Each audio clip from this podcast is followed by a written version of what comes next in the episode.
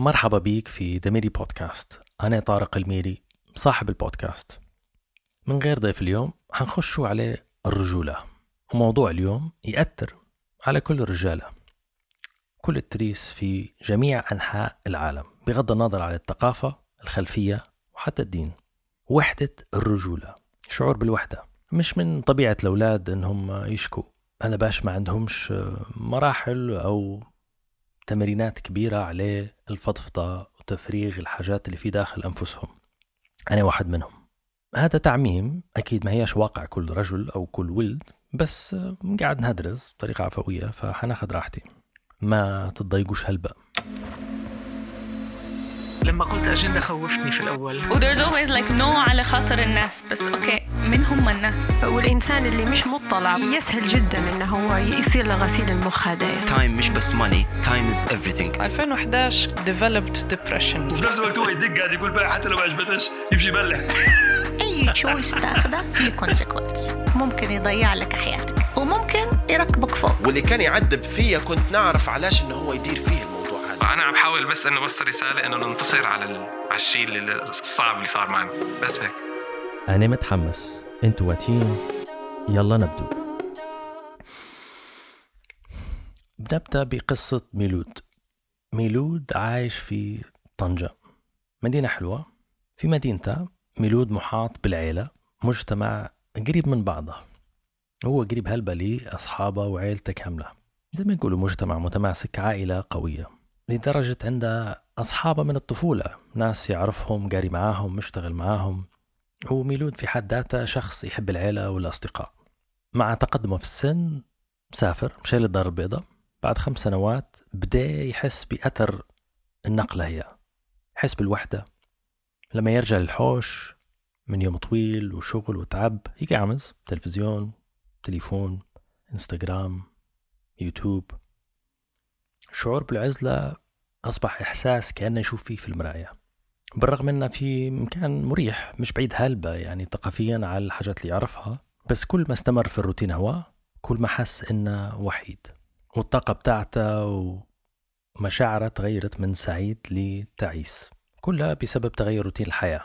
ميلود طبعا يقدر يكون شخص عمره 20 24 30 حتى 40 حتى فوق. قصة ميلود ما هيش نادرة وما هيش فريدة من نوعها. في دراسات حاليا من جامعات علم نفس مختلفة تقول إن أكثر من 40% من الرجال يحسوا بالوحدة مقارنة ب 26% من النساء.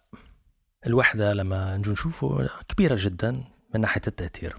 على صحة الرجل جسديا عقليا الشخص اللي يحس بالوحدة أكثر عرضة للإصابة بالاكتئاب والقلق وحتى أمراض القلب. وهذا يؤدي حتى إلى الموت المبكر.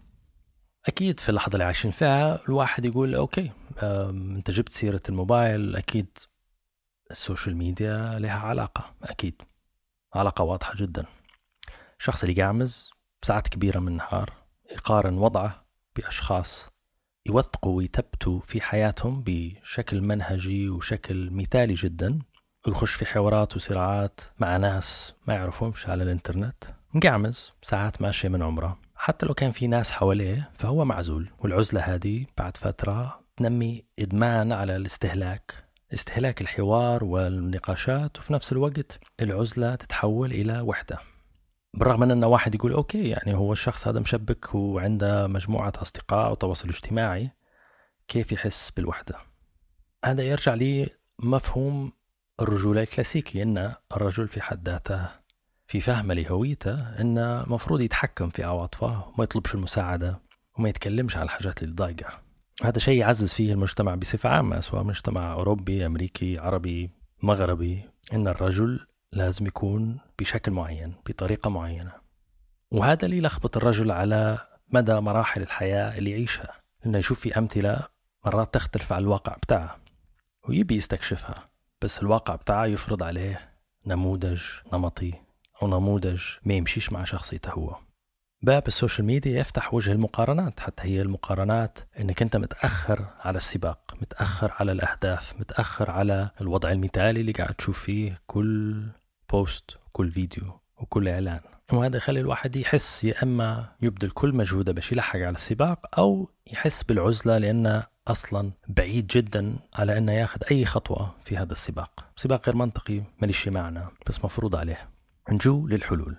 كبداية الواحد لو حاس بحاجة يعترف بها لنفسه وما يحطش نفسه في نطاق حالة خاصة أن اللي يمر به مرين بها البناس سواء في الوقت الحالي سواء في مرحلة مختلفة سواء في مكان مختلف. ما فيش حاجة صارت في الدنيا إلا لما صارت قبل والشخص اللي مر بها قبل أكيد شارك بحل أو شخص ثاني عنده معلومة أو أخصائي عنده حل. بعد الاعتراف للنفس الواحد يحاول يتواصل مع أقرب الناس ليه يتحدث مع الأصدقاء أو العائلة. لو متاح لي يشوف معالج نفسي أو يقرأ كتب. كل شخصية تختلف عن الأخرى. أنا في حد ذاتي حسيت في فترة ما أن نضطر ولازم نبحث عن معالج نفسي. جربت جلسات ما مشيتش معي. أنا مازال مش الشخص اللي يقدر يفضفض لشخص ما يعرفاش فحلولي كانت عملية وحركية أني نغير البيئة اللي أنا فيها. نوقف العادات اللي كانت ساحبة مني وقتي والضغط النفسي الزايد نقلب روتيني ونحاول نراجع الشريط. شنو الحاجات اللي كانت تشتغل معايا بطريقة كويسة مفيدة؟ تحسسني أنا ننتج تحسسني أنا مرتاح وبعيد عن الضغط النفسي هو.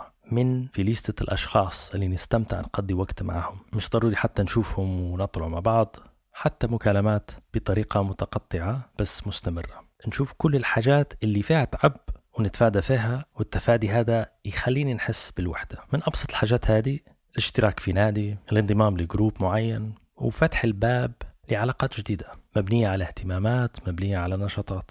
نقطة استدركتها من موضوع ال social media مواقع التواصل الاجتماعي بأشكالها وأنواعها هي تسرع الربط والتواصل واستكشاف المعلومة. بس تعزز التباعد وتعزز قدرتنا إن إحنا نحكم على الآخرين بكل سهولة.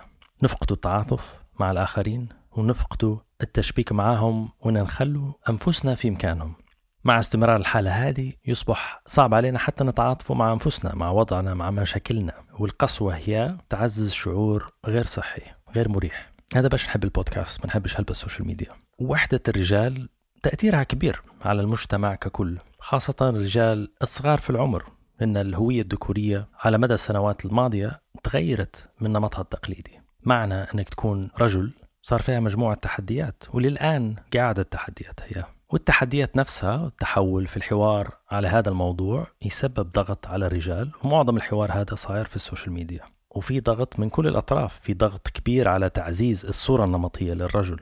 كمثال تفوق الرجل بصفة عامة على كل شرائح المجتمع الثانية وفي ناس تستغل في هذه الفكرة كمثال شخصية أندرو تيت اللي انتشرت السنة اللي فاتت. وجمع ملايين الملايين من المتابعين من شريحة المراهقين اللي كانوا وما زال جزء كبير منهم في عزلة ووحدة. مش لاقيين شخص يتبعوه يفهمهم يكلمهم يحاورهم. لأن معظم الحوارات فيما يخص هذا الموضوع هي عبارة عن دوشة. زي ما يقولوا هرجة. صوتها عالي مضمونها ضئيل جدا. ما تعطيش المساحة للرجل أو شريحة الشباب هذه إنه يعبروا عن أنفسهم بارتياح. فمع دوشة الضغط والاستقطاب من كل زاوية الشخص العادي الطبيعي اللي قاعد يكون ويبني في نفسه ويطرح في الأسئلة هذه يدوخ ويريح. وهذا إحساس طبيعي جدا. فحتى أنت كبنت أو كامرأة في عندك القدرة على التأثير وتحسين وضع الرجل في هذه العزلة. طرح الأسئلة فتح المناخ تسهيل الطريق. نعرفه الرجل مش بسهولة يفضفض ويحكي في حاجات معقدة وتضايقه يحس بالضعف. والإحساس هو جزء منه تعود على الكتم وجزء منه عدم تعود إنه يعبر بفكرة غير مكتملة. يعني الرجال في دماغاتهم ديما حللين المشاكل. الاعتراف بالمشكلة أو العجز ما هواش شيء متاح أو سهل لهم أنا نعمم بطريقة واخد راحتي فيها بس مجمل الحوار اللي قاعد طرحه هو من صلب تجربتي الشخصية. سواء شيء عشتها سواء ملاحظات شفتها سواء تقييم لحوارات عاشرتها. مش بشكل من الأشكال تنطبق على كل زمان ومكان ما هيش نظرية مش حاجة مهمة كبيرة. عبارة عن بس فتح مجال لأي حد بيعبر. مرات يستغل هذه الحلقة بس إنه يعطيها لشخص يبي يفتح معاه الموضوع. وممكن الحل في حد ذاته يكون ال social media إنها تستغل بطريقة فعالة أكثر تبني نوادي تجمعك أنت كشخص بالناس اللي تبي تتعمق في فهمهم تشاركهم نشاطاتك رغباتك وهواياتك. بدل ما تكون متتبع لصفحات معينة تنشر في أشياء معينة وقضايا عامة تشترك في نوادي أونلاين في ناس حول العالم تربطك وتربطهم اهتماماتك أنت الشخصية الأشياء اللي تبي تنميها وفعليا مهتم بها. في الأخير هي تكنولوجيا. تسخيرها لنا إحنا بالطريقة اللي تفيدنا إحنا مهم جدا ضارة فقط لو شخص استغلنا باستخدامها أو الشركات اللي تسوق في دعايات بصفة عامة تبي تستغل تفكيرنا وتضيع لنا وقتنا. حبيت نتعمق أكثر في الحلقات الجاية لو في فرص في هذا الموضوع. لو حبيت تسمع أكثر على هذا الموضوع يا ريت تقول على تويتر الرابط في وصف الحلقة. تقدر تستخدم الهاشتاج تميري رجولة. تحياتي. نشوفك الأسبوع الجاي.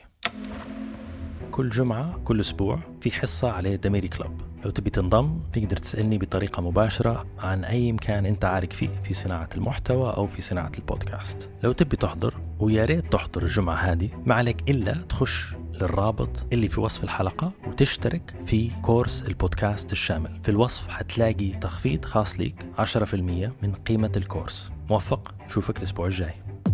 دميري بودكاست من إنتاج دميري ميديا.